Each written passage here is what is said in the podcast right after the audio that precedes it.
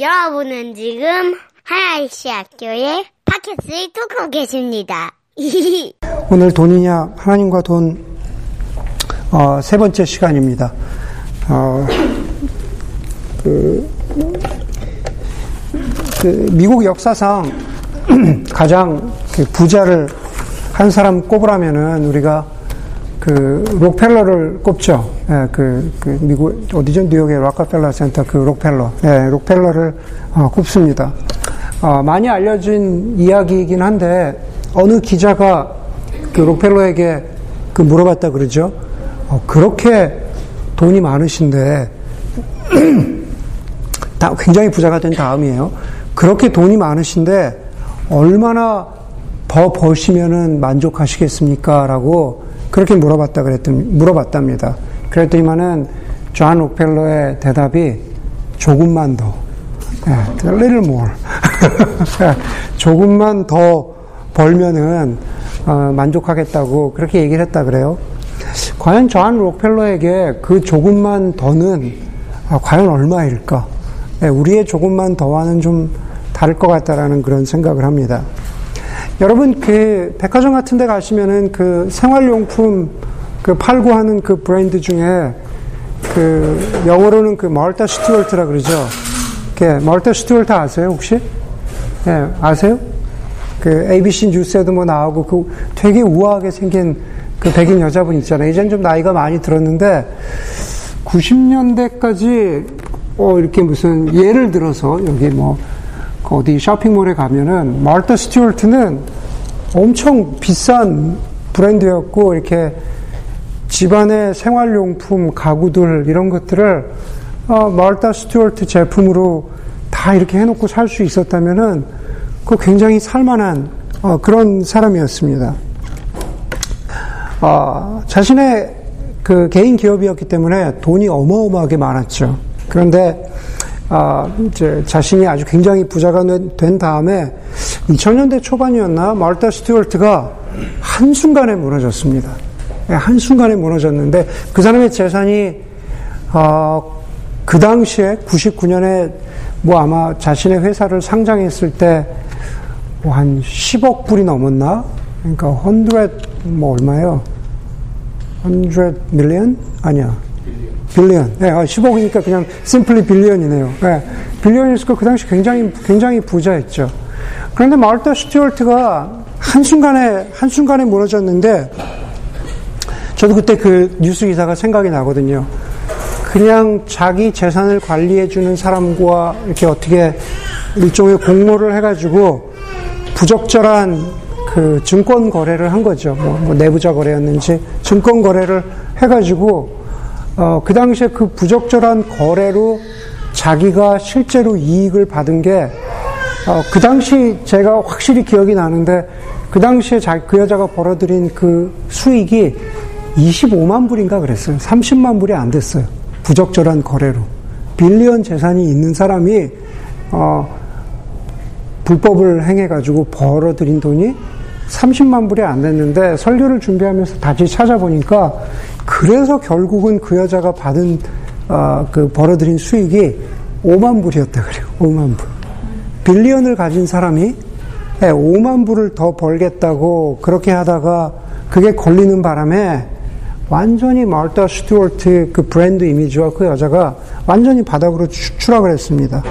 그래서 아마 아, 징역을 살았나 그래요. 그래서 그 후로는 그 후로는 지금도 뭐 아시는 분들은 아시지만 가끔 아침 방송에 나오기는 하지만은 아, 그 우아했던 그 여자와 그 여자가 보여주는 그 라이프 스타일을 동경하는 사람들이 최소한도 많이 사라진 것 같아요. 아, 최소한도 제 주변에 보면 아, Martha Stewart가 뭐 이런 사람은 거의 이제 미디어에서 찾아볼 수 없더라는 겁니다. 아마 말타 스튜어트가 제가 처음에 말씀드린 존 락펠러가 얘기한 얼마나 더 벌면 만족하시겠습니까? 라고 한다면은 바로 거기 조금만 더 the little more little more 말타 스튜어트는 어, 자기가 그렇게 될 줄 몰랐지만 결국 조금만 더라고 하는 그 탐욕의 상징이 되어버린 거죠. 이런 말이 있습니다. 오늘날 누구나 다 탐욕에 사로잡혀 있고 모두들 돈에 대한 생각으로 꽉 차 있어서 다들 미친 것 같, 아 보인다.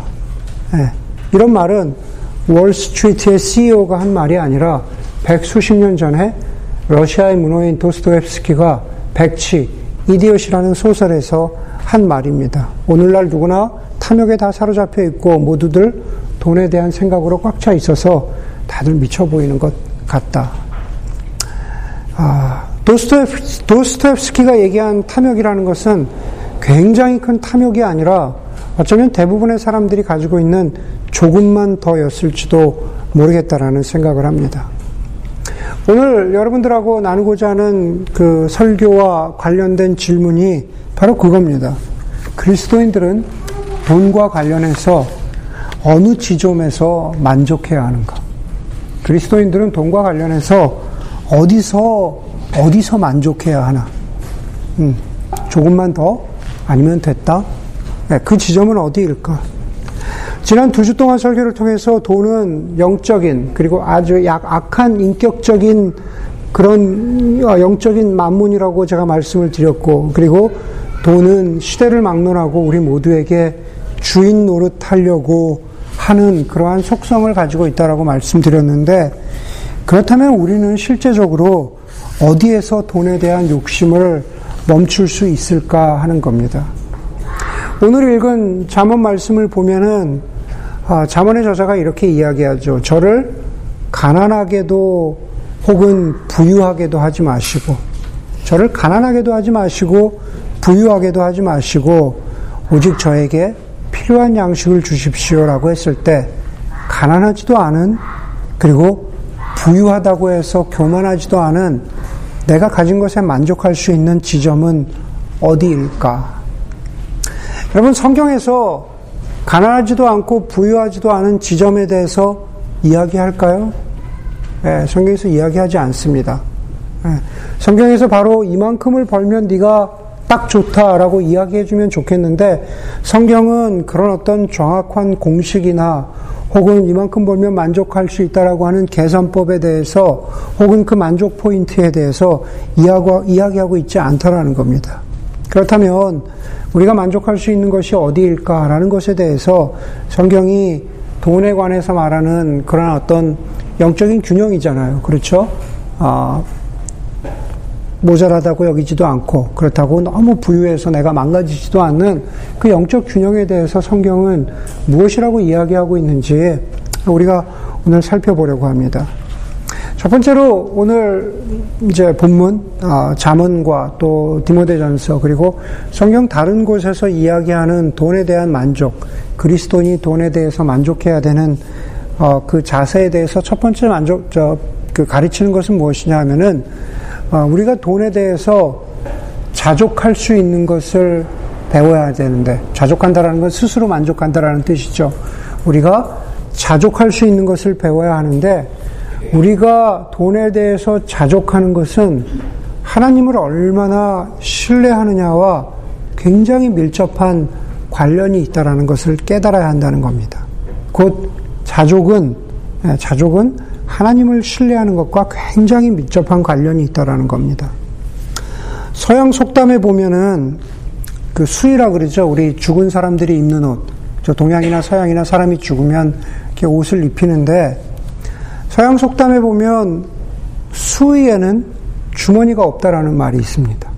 예, 수의에는 주머니가 없다. 다시 말해서 이 세상에 올 때 우리 깐난아기들이 뭐 주머니 가지고 나오는 거 아니잖아요. 그렇죠.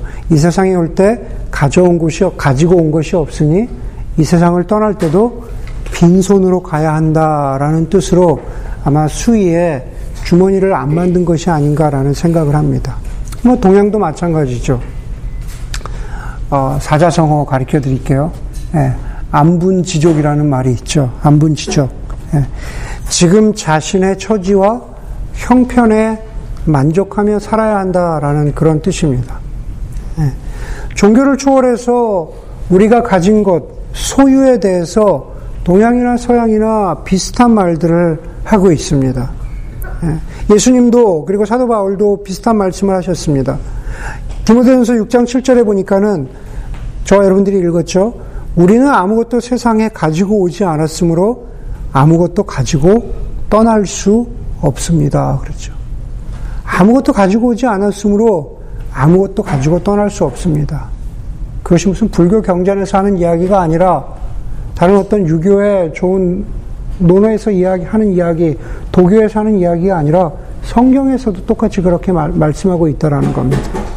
우리는 아무것도 가지고 오지 않았으므로 아무것도 가지고 떠날 수 없습니다. 사도 바울은 빌립보서에서도 나는 부유해 보기도 하였고 나는 가난하고 굶주리기도 했지만은 그 어떤 경우에도 적응할 수 있는 비결을 배웠습니다. 라고 말합니다.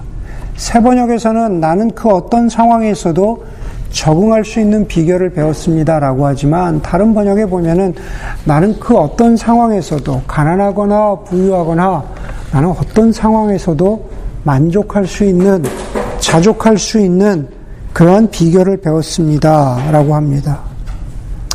여러분, 그 비결은 뭘까요? 네, 우리가 어떻게 사도 바울처럼 그렇게 어떤 상황에서도 만족할 수 있을까? 디모데전서 6장 8절에서 이어지는 말씀처럼 우리는 먹을 것과 입을 것이 있으면 그것으로 만족한다라고 사도 바울은 디모데에게 그렇게 가르치고 있거든요. 먹을 것과 입을 것이 있으면 나는 만족한다. 너도 그렇게 되기를 바란다라고 그렇게 만족하라고 하는데 우리가 과연 그 뜻은 무엇일까? 네. 여러분 먼저 이것을 잘 이해해야 될 것 같아요. 뭐냐면은 우리가 디모데전서에 얘기하는 먹을 것과 입을 것이 있으면 그것으로 만족하라고 하는 말씀은 하나님이 정말로 딱 그만큼만 주신다는 말씀은 아닌 것 같아요. 먹을 것과 입을 것이 있으면 그것으로 만족해라. 그 얘기는 하나님이 딱 그만큼만 주시니까 거기에 만족해라. 옷이 옷 두 벌, 뭐 오늘 먹을 너희들은 가족이 많으니까 먹을 거 이만큼, 너는 먹을 거 이만큼 하나님이 주실 테니까 딱 거기에만 만족해라라는 말이 아니다라는 겁니다. 디모데전서 6장 8절에 먹을 것과 입을 것이 있으면 그것으로 만족하라라고 하는 말씀은 우리에게 정말로 필요한 기본적인 필요의 수준을 정하고 그곳에 그것에 만족하면서 살아갈 수 있는 태도를 가져라. 라는 그런 말씀이라는 겁니다. 하나님이 주신 것이 어떤 것이든지 간에 그것이 정말로 나에게 꼭 필요한 수준의 필요라면은 그 필요의 수준을 정하고 그리고 그것에 만족하면서 살아갈 수 있는 태도를 정해라 라는 그런 말이라는 거죠. 그것과 관련해서는 뭐 여러 가지 이야기들이 있지만은 아마 어, 감리교를 창시한 존 웨슬레의 경우가 가장 대표적인 것 같아요. 자신이 뭐 사례비로 아마 대, 략 이런 스토리였던 것 같아요. 사례비로 50을 받, 50파운드를 받을 때도 30파운드를 생활비로 쓰고 그리고 뭐 20파운드를 항상 구제를 했다. 그런데 그 사례비가 늘어나고 생활비가 늘어나고 무엇인가 늘어나서 100파운드가 됐어도 여전히 나는 30파운드로 살아가고 나머지 70파운드는 어, 다른 곳에 구제하고 다른 곳에 할 곳에 썼다라고 하는 아마 그런 그런 태도인 것 같아요. 예. 우리가 부유해진다고 해서 자꾸 거기에 맞춰가는 것이 아니라 정말로 기본적인 필요의 수준을 정하고 그것에 만족한다면 하나님이 우리에게 주신 먹을 것과 입을 것에 만족할 수 있다라는 것이 정말로 우리의 삶에서 적용이 될 수 있지 않을까라는 생각을 합니다. 그러기 위해서 바로 사도 바울이 디모데에게 가르쳐 준 그런 그런 영적인 자세를 가르쳐 우리가 갖기 위해서 그럼 우리가 어떻게 해야 될까? 성경에서는 여러 가지를 이야기하지 않고 주기도문에서 이야기 가르쳐 주고 이야기하고 있는 예수님이 우리에게 가르쳐 주신 그 영적인 태도를 딱 한 가지만 기억하라고 말합니다. 뭐냐 하면은 우리에게 일용할 양식을 주옵시고 하나님 우리에게 일용할 양식을 주옵시고라고 그렇게 기도해야 된다라는 거죠. 예. 그 일용할 양식을 주옵시고라고 기도하는 것이 우리가 가져야 하는 영적인 균형의 아주 바른 태도, 가난하게도 마옵시고 부하게도 마옵시고 나로 만족하게 하십시오라고 만족하게 하여 주십시오라고 하는 바로 그그 태도를 갖는데 일용할 양식을 위해서 기도하는 것이 그것이 굉장히 중요하다라는 겁니다. 여러분 여기서 제가 오늘 말씀드린 첫 번째 포인트에서 이렇게 살짝 그 포인트가 넘어갑니다. 뭐냐면은 돈에 대해서 우리가 만족하려면, 돈에 대해서 만족할 수 있는 포인트를 정하려면 그것은 먼저 우리가 자족해야 되는데, 스스로 만족해야 되는데, 그러기 위해서는 일용할 양식을 위해서 기도해야 되는데, 그 일용할 양식을 위해서 기도한다라는 것은 그 밑에는 무엇이 있냐면은 정말 우리가 하나님을 전적으로 신뢰하고 있느냐라고 하는 그 영적인 질문을 우리에게 던져 보아야 한다라는 겁니다. 정말 우리가 하나님을 신뢰하지 못하면은 우리도 락펠러와 똑같이 계속 조금만 더, 조금만 더, 조금만 더 할 수 있다라는 겁니다. 그 예가 그 예가 그 이그젠플이 어디에 나오냐면은 출애굽기에 이스라엘 백성들에게 나옵니다. 출애굽기 17, 16장에 보면은 이스라엘 백성들이 광야에서 굶어 죽게 되니까는 애굽에서 만족스러웠던 상태, 애굽에서 굉장히 배불리 먹던 때를 그리워하면서 모세에게 불평을 합니다. 그랬더니만 하나님께서 모세를 통해서 이스라엘 백성들에게 만나를 주시는데 만나를 주시는 방식이 어떻습니까? 매일매일 나가서 그날 먹을 것, 그렇죠? 매일매일 나가서 그날 먹을 것만 거두어 오고 6일째 되는 날에는 이틀치를 거두죠. 그렇죠? 안식일, 그 6일째 되는 것과 그 다음 날 안식일 것 이틀치를 가지고 옵니다. 여러분, 하나님이 이스라엘 백성들에게 바라시는 것은 간단합니다. 매일 필요한 것 이상으로 the little more. 매일 필요한 것 이상으로 조금 더 거두면 그것은 그 다음날 하나님이 공급하시리라는 약속을 믿지 못하는 불신이라는 거죠. 하나님이 그것을 이스라엘 백성들에게 굉장히 싫어하셨습니다. 더 거두지 마. 딱 이만큼만 거둬. 더 거두는 것은 다 썩어져 버린다. 어. 여러분, 마찬가지로 이스라엘 백성들이 안식일에도 나가서 안식일에는 아무것도 하면 안 되잖아요. 하나님을 예배해야 되잖아요. 마찬가지로 이스라엘 백성들이 안식일에 나가서도 만나를 거두고자 한다면 그것 역시 하나님을 신뢰하지 못하는 불신앙이죠. 이미 6일째 되는 날 이틀치를 거두라고 허락해 주셨고 이틀치를 주셨기 때문에 안식일에도 나가서, 나가서 얻으면은 그것은 불신앙의 또 다른 모습이라는 겁니다. 여러분, 지금 하나님의 백성된 우리들도 마찬가지라는 겁니다. 우리가 자족하면서 매일매일 일용할 양식을 위해서 기도해야 된다라는 것은 정말로 내일 하나님 저에게 가스비를 주십시오. 내일 뭐 쌀을 주십시오. 내일 반찬거리를 주십시오. 라는 그렇게 기도하라고 하는 그러한 문자적인 기도라기보다는 정말로 불안정한 우리의 삶에서 정말로 조금만 더 있었으면 좋겠는데 정말로 아 이것도 내 삶을 시큐얼 해주게 하는 보장이긴 하지만은 한 가지를 더 내가 뭐 아, 뭐 보험이라도 하나 더 들어놓고 뭐라도 또 좀 하나 들어놓고 하는 뭐 이런 것에 대해서 할 얘기 사실 더 많아요. 우리가 그리스도인들이 보험을 해도 되는지 뭐어뭐 어, 뭐 주식을 해도 되는지 이 얘기는 오늘 설교에서는 다 다룰 수 없지만 예, 그거는 정말 더 할, 할 얘기가 많습니다. 근데 거기까지는 얘기하지 않을게요. 근데 문자적으로 받아들여서, 아, 목사님이 보험도 하지 말래. 뭐 이렇게 받아들이면, 네, 그런 얘기는 아니지만, 그렇지만은 정말로 우리가 이스라엘 백성들처럼 정말로 하나님이 주실 것을 공급하지 못해서 매일매일 그렇게 먹을 것을 찾으라라는 그러한 문자적인 기도가 아니라 불안적인 불안정한 우리의 삶 때문에 아 조금만 더 내, 내가 security를 가졌으면 좋겠다라고 하는 그것에서 다시 말해서 돈을 통해서 내가 내 security를 의지하고 싶지만 그러나 돈이 아니라 하나님을 신뢰할 수 있는 믿음을 갖는다면 그렇다면 우리가 자족할 수 있다는 거죠. 그렇다면 우리가 만족할 수 있다는 거예요. 하나님 신뢰하지 못하면 절대 우리가 만족할 수 있는 포인트가 생기지 않습니다. 절대로 생기지 않아요. 하나님 신뢰하면 내 주신 것에 만족하고 그리고 정말로 나에게 필요한 수준 이상의 것을 넘어가지 않고 그것에 만족하며 살아간다면 누가 뭐라 하지 않아도 정말 우리가 하나님 안에서 만족할 수 있는 그 지점이 생긴다라는 겁니다.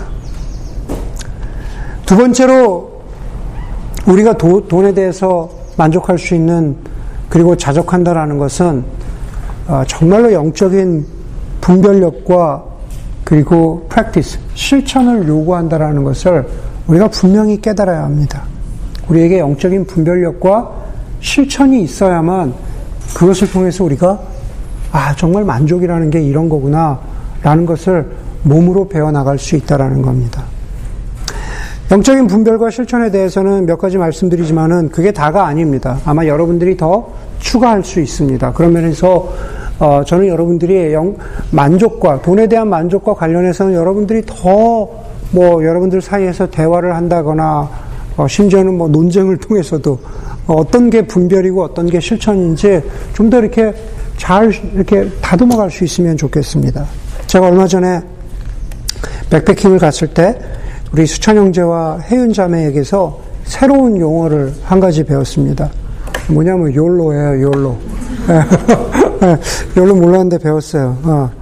그 you only live once. 한 번 산다라는 욜로족이라 그러죠. 대부분 다 들어보셨죠? 네. 욜로족. You only live once. 한 번 사니까 그렇죠? 한 번 사니까 그러니까 그 분명 거기에 긍정적인 면이 있을 것 같아요. 그렇죠? 욜로족 그런 것에 나온 것과 관련해서. 그런데 오늘 그 돈과 관련해서 제가 그 용어를 배운 다음에 설교를 준비하면서 보니까 결국 그 욜로족은 아, 이렇게 디어덜 사이드로 보면 욜로족은 소비주의의 다른 이름 같아요. 제가 보기엔 소비주의의 다른 이름. 우리가 기승전결 그러잖아요. 그렇죠? 기승전 욜로. 이렇게 될 수 있다라는 거. 기승전 욜로. 예, 다시 말해서 기승전 예, 먹고 죽자. 어, 놀고 죽자. 아, 여행하고 죽자. 예, 그 욜로잖아요. 뭐 어차피 집 사기는 내가 틀린 것 같고, 내가 평생 벌어봤자 내가 집 사기는 틀린 것 같고, 안 될 것 같고, 그러니까 그냥 먹고 죽자. 어, you only live once. 그렇죠? 그러니까 여행하고 죽자. 바로 그렇다라는 겁니다. 근데 여러분, 조금만 생각해봐도, 욜로족들은 you only live once. 그렇지만은, 우리는 그냥 죽고 끝나지 않는다라는 거죠. 우리는 죽고 끝나지 않아요. 그리스도인들은 영원히 삽니다. 영원히 사는데, 우리가 구원받지만, 우리가 하나님 앞에서 구원받지만, 우리 구원받아요? 네, 그렇지만 우리가 하나님 앞에서 우리가 어떻게 살았는지 어, 계산해야 될 때가 있습니다. 하나님 앞에서 우리가 너 이렇게 살았구나라고 하나님 앞에서 네, 계산해야 될 때가 있습니다. 그렇기 때문에 그렇기 때문에 지금 우리가 살아가는 것은 우리가 영원히 살아갈 you only live once가 아니고 우리가 영원히 살아갈 하나님 나라의 삶의 프리뷰가 되어야 된다라는 거죠. 실천이 되고 그리고 분별이 되어야 된다라는 겁니다. 먼저 영적인 분별에 대해서 우리가 만족, 돈에 대해서 만족하는 것과 관련해서 영적인 분별에 대해서 말씀드리겠는데 존 스타트 목사님은 현대 사회의 문제와 그리스도인의 어, 책임이라는 책에서 굉장히 두꺼운데 뭐 거기 환경, 동성애, 뭐 안락사 여러 가지 굉장히 많은 문제를 다루고 있습니다. 그런데 거기에 이제 어, 돈에 관해서 다루는 챕터에서 이런 말씀을 하고 계세요. 돈과 관련된 영적인 분별에서 우리는 세 가지 주의, 이즘을 주, 조심해야 된다. 이즘, 그쵸 무슨 컨슈머리즘 할 때 그 이즘을 조, 조심해야 된다. 첫 번째로는 물질주의, materialism. 우리가 지금까지 계속 이야기했던 것들입니다. 다시 말해서 소유와 물질에 집착하는 소유와 물질에 영적인 것을 생각하지 않고 영원한 것을 생각하지 않고 지금 소유와 물질에 집착하는 물질주의를 조심해야 된다라고 말씀하고 있습니다. 두 번째 돈과 관련해서 그리고 돈에 대한 만족과 관련해서 존 스타트 목사님이 여러분 그리스도인들 주의하십시오라고 말하고 있는 것은 금욕주의를 조심하라고 말씀하고 계세요. 금욕주의. 네. 금욕주의는 물질주의의 반대입니다. 나는 아무것도 쓰지 않고 아무것도 소유하지 않고 아무것도 누리거나 아무것도 즐기지 않는 태도를 그것을 금욕주의라고 하죠. 아무것도 가지지 않을 거야. 여러분, 성경에서는 그런 그 어떤 극단적인 radical 금욕주의에 대해서 이야기하고 있지 않습니다. 네. 성경에서는 그렇게 이야기, 너희가 아무것도 가지지 마라, 아무것도 소유하지 마라. 네, 그런 것에 대해서 성경은 이야기하고 있지 않아요. 오히려 성경은 창세기만 보더라도 하나님께서 에덴 동산에서 우리에게 모든 것을 주셨다라 그러죠. 모든 것을 주셨기 때문에 그 안에서 하나님의 원칙과 하나님의 법칙 안에서 그것을 누리고 즐기는 것이 그것이 하나님 나라의 법칙입니다. 다시 말해서 하나님의 기준에 대해서 에덴 동산은 이미 금욕주의가 아니라 우리에게 누림에 대해서, 인조이에 대해서, 향유에 대해서 말씀하고 있습니다. 사도 바울도 하나님이 주신 것이, 하나님이 주신 것인 모든 것이 선함에 감사함으로 받으라 그랬습니다. 하나님이 주신 것, 주신 모든 것은 선한데 감사함으로 누려라. 감사함으로 즐겨라. 과도하지 않은 이상에서. 그런 말씀을 하고 있습니다. 그래서 금욕주의를 돈과 관련해서 만족해야 된다라고 하면 아무것도 하지 않는 금욕주의처럼 생각해서는 안 된다라는 겁니다. 세 번째, 세 번째 돈과 관련해서 돈, 돈에 대한 만족과 관련해서 우리가 조심해야 되는 것은 바리새주의입니다. 바리새, 바리새인들처럼 서로가 서로를 규칙과 법칙으로 억압하고 속박하는 거죠. 어, 너는 어? 이만큼 이상의 것을 먹으면 안 되는데 오늘 20불짜리를 먹었어. 어, 남편에게도 그쵸? 아내에게도. 아내가 신발 하나 샀다고. 너 우리 집 이거 이거 사면 안 되는데 어 너 이거 샀어. 어, 이런 식으로 막 그런 그런 바리새주의 돈과 관련해서도 그런 바리새주의로 서로를 억압하고 그 기준을 재는 것에 대해서 우리가 조심해야 된다라고 말합니다. 그러면서 존 스타트 목사님은 계속 말씀하시기를 돈과 관련된 우리의 원수는 소유가 아니라 과도함이라고 말씀하고 계세요. 우리가 가진 게 죄가 아니라 네, 너무 많이 가진 것, 너무 많이 쓰는 것, 너무 많이 누리는 것, 너무 많이 즐기는 것, 네, excessiveness, 너무 과도한 게 그것이 우리가 조심해야 되는 것이라고 말하고 있습니다. 아무것도 누리지 않고 아무것도 쓰지 않고 그러니까 아무것도 즐기지 말고 그냥 이렇게 하고 있는 것은 그건 역시 제가 지난주에 말씀드린 대로 내가 이렇게 가지고 있어야지 가지고 있어야만 내가 시큐얼해지지라고 하는 어떤 근원적인 우상이 될 수 있다라는 겁니다. 성경은 그것에 대해서 말하 그렇게 그런 금욕주의를 말하고 있지 않습니다. 우리는 우리는 예, 우리가 소비하는 것과 우리가 누리는 것에 대해서 자발적인 한계를, 또 리밋을 그을 수 있어야 된다는 겁니다. 여러분, 저는 잘하고 있고, 여러분은 바꾸십시오. 라는 이야기를 하고 있는 게 아닙니다. 목사인 저도 마찬가지입니다. 저는 청소년기를 지나면서 신발, 특별히 농구화에, 농구화에 한이 있어가지고, 예, 제가, 이거는 살짝 곁다리지만은, 제가 이번에 농구하는 거를 지준 형제가 보더니만 정말 너무 놀랬나 봐요. 네, 정말 과천의 허재라고 해도 될 정도로 그런 어떤 저의 쪼리를 플립플랍을 신고 농구하는데도 저 정도의 이런 실력이 나오는 걸 보고 깜짝 놀랐더라고요. 네. 네. 그랬는데, 네. 그렇다 그랬잖아. 그랬는데, 잘하면서 농구화에 대한 제가 농구를 그만큼 좋아했으니까 농구화에 대한 한이 있었거든요. 아, 나도 정말 좋은 나이키 운동화 신고 하고 싶다. 근데 그러지 못했단 말이에요. 그래서 과도한 소비를 했습니다. 언제?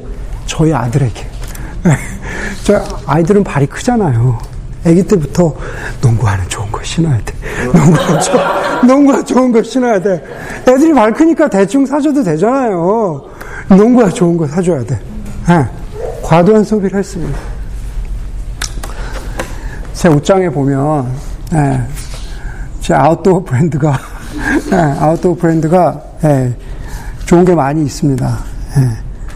산에 가서는 기능성이 아니면 죽을 수 있기 때문에 나는 이런 옷을 샀어라고 핑계를 댈 수 있지만 어쨌든 이렇게 잠바, 잠바를 보고 있으면 아, 좀 많다 라는 생각이 예, 솔직히 듭니다.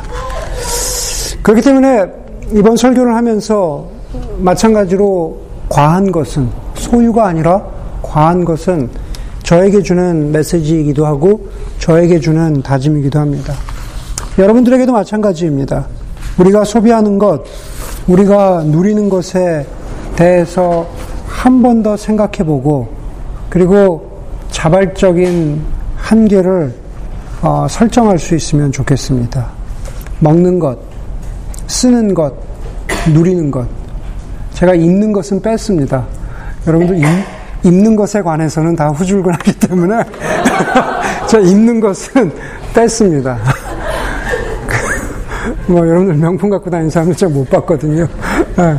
그러나 먹는 것, 쓰는 것, 누리는 것, 뭐 여러 가지 면에서 그 외에 여러 가지 그 밑에 있는 underneath에 있는 우리의 어떤 security에 관한 것 그런 것에 대해서 어떤 것이 적절한지 어떤 것에서 내가 하나님을 신뢰하는 수준을 넘어가서 내가 돈에 대해서 어, 더 신뢰하는지 그래서 만족할 수 없는 것이 아니라 조금만 더 조금만 더 조금만 더를 추구하고 있는 그 포인트가 그 리밋이 리밋이 어디인지 분별력을 가지고 실천할 수 있다면 돈에 대해서 자족하는 그 습관이 우리에게 좀 생겨나갈 것이라고 생각합니다.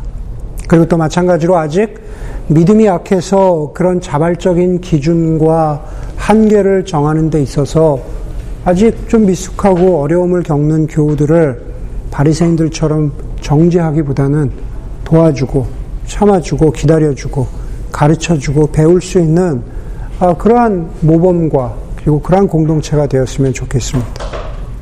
그래서 마지막으로 돈에 대해서 자족한다라는 것은 결국 정말로 우리에게 만족을 주는 것이 무엇인가를 늘 생각하는 것과 연결이 되어 있습니다. 네, 정말로 우리에게 만족을 주는 게 무엇이냐? 예전에 자동차 범퍼 스티커 중에 이런 종류의 범퍼 스티커가 있었습니다. 영어로 보면은 He who dies with the most toys win. He who dies with the most toys win. 예, 가장 많은 장난감을 가지고 죽은 사람이 the winner다. 그런 뜻이죠. 아, He who dies with the most toys win. 가장 많은 장난감을 가지고 죽은 사람. 물론 여기서 장난감이라는 것은 그 사람이 과하게 예, 소유한 것들입니다. 예, 집이기도 하고 자동차이기도 하고 재산이기도 하고. 그런데 정말 많이 가지면 승자일까? 거기에 정말로 우리가 소중하고 놓쳐서는 안 될 것들이 있을까? 누가복음 12장에 보면 예수님이 부자에 대한 비유를 이렇게 말씀하십니다. 예수님의 말씀입니다. 부자가 있는데 그 부자가 스스로 속으로 말하기를 내 소출이 너무 많아서 쌓아둘 곳이 없으니 어떻게 할까? 그, 그 부자가 궁리하다가 이렇게 해야겠다. 내가 곡간을 헐고서 더 크게 짓고 내 곡식과 물건들을 다 거기에다 쌓아두고 스스로 말하기를 내 영혼아 여러 해, 여러 해 동안 쓸 물건을 많이 쌓아두었으니 너는 거기서 마음 놓고 먹고 마시고 즐겨라. 그러나 하나님께서 말씀하시기를 어리석은 사람아 오늘 밤에 내 영혼을 네 영혼을 내가 부르리니 그러면 네가 장만한 것들이 누구의 것이 되겠느냐? 누구의 것이 되겠느냐? 뉴잉글랜드의 보스턴 지역의 뉴잉글랜드의 1세대 청교도 지도자였던 그 리처드 매더라는 사람은 벌써 수백 년 전에 이런 말을 했다 그래요. 경험이 자, 자신의 경험이 보여주는 바로는 세상 사업에 아주 몰두하는 중에 골몰하는 중에 신앙적인 생명과 능력을 잃어버리게 되는 것은 아주 흔한 일이다. 다시 말해서 세상 사업에 돈 버는 일에 나의 것을 무엇인가 쌓아두고 축적하는 일에 거기에 집중하다 보면 신앙적인 생명과 능력을 잃어버리는 것은 그것은 당연한 일이다 라는 것을 이미 수백 년 전에 말했습니다. 여러분, 신앙의 성경의 다른 비유에도 나오지만 여러분 돈, 벌, 돈 벌다 죽었다고 해서 구원을 놓치는 것은 아닙니다. 구원받을 수 있습니다. 그러나 정말로 하나님께서 저와 여러분들에게 바라시는 가장 소중한 것들은 놓치고 사는 삶이 될 수가 있습니다. 여러분들, 여러분들에게 가장 정말로 제일 소중한 게 지금 뭡니까? 여러분들에게 가장 소중한 게 뭐예요? 여러분들에게 지금 가장 소중한 것이 무엇인지를 알기 위해서는 거꾸로 지금 내가 놓치거나 지금 내가 잃어버리면 가장 마음 아파할 것이 무엇인지를 스스로에게 생각해 보면, 스스로에게 질문해 보면 그, 답, 그 답이 나올 겁니다. 여러분, 뭐, 뭐, 뭐, 잘 모르지만, 뭐, 주식이 떨어지면, 예, 혹은 뭐, 401k가 뭐 좀 조합되면, 혹은 내 잔고가 좀 줄어들면, 그럼 너무 마음이 아프십니까? 그러면 어쩌면 그게 가장 내가 소중하다고 생각하는 건, 걸 수도 있, 있는 거죠. 그런데 그것이 아니라, 그건 괜찮은데, 정말 내가 이거 없어지면, 예, 부부관계, 자녀와의 시간, 어, 또 하나님이 나에게 주신 안식을 누리는 것, 영적으로 성장하는 것, 하나님 알아가는 것, 하나님 예배하고 배워가는 것, 그런 거 그냥 지금 좀 없는 것 같아도 조금 아쉽지만, 아쉽지만 그렇게 내가 마음이 아플 것 같진 않아요. 돈과 비교했을 때, 뭐 그냥 돈은 안 붙이면 아깝지만 이건 괜찮아요 라고 한다면 그건 진짜 소중한 게 아닌 거죠. 여러분, 정말 그 질문에 대해서 정직하게 스스로 대답할 수 있다면 여러분이 정말 돈에 대해서 자족하고 있는지 아니면 다른 것들을 희생해서라도 나는 록펠러처럼 조금만 더 갖고 싶은 어, 돈이 가장 소중한 것이 소중한 것이라는 그 그것이 내 삶을 붙잡고 있는지 아마 금방 아, 분별이 될 것입니다. 돈에 대해서 자족하고 있는지는 정말로 내가 영원히 만족하고 있는 것이 무엇인지에 대한 그러한 생각을 우리로 하여금 늘 일깨워 준다라고 하는 겁니다. 설교 처음에 말씀드린 대로 이게 다가 아닙니다. 정말로 자족할 수 있는, 만족할 수 있는 포인트는 이런 것들로부터 시작해서 여러분들이 더, 더 나누고, 어, 정말 만족할 수 있는 분별과 실천은 더 이야기했으면 좋겠습니다. 그러나 분명한 것은, 제가 설교를 준비하면서 분명한 것은 정말 우리가 자족할 수 있는 그것은 하나님을 신뢰함 없이는 절대로 이루어지지 않는다라는 겁니다. 그것은 우리의 세심한 영적인 분별과 그리고 겸손한 실천을 요구하고 그리고 더 나아가서 정말로 돈에 대해서 만족에 대해서 생각해 보면 내가 정말로 소중히 여기는 것이 무엇인지를 우리가 깨닫게 된다라는 겁니다. 그러한 아, 그러한 돈에 대한 자족함이 저와 여러분들의 영혼에 새겨줄 새겨질 수 있기를 바랍니다. 함께 아, 기도하겠습니다.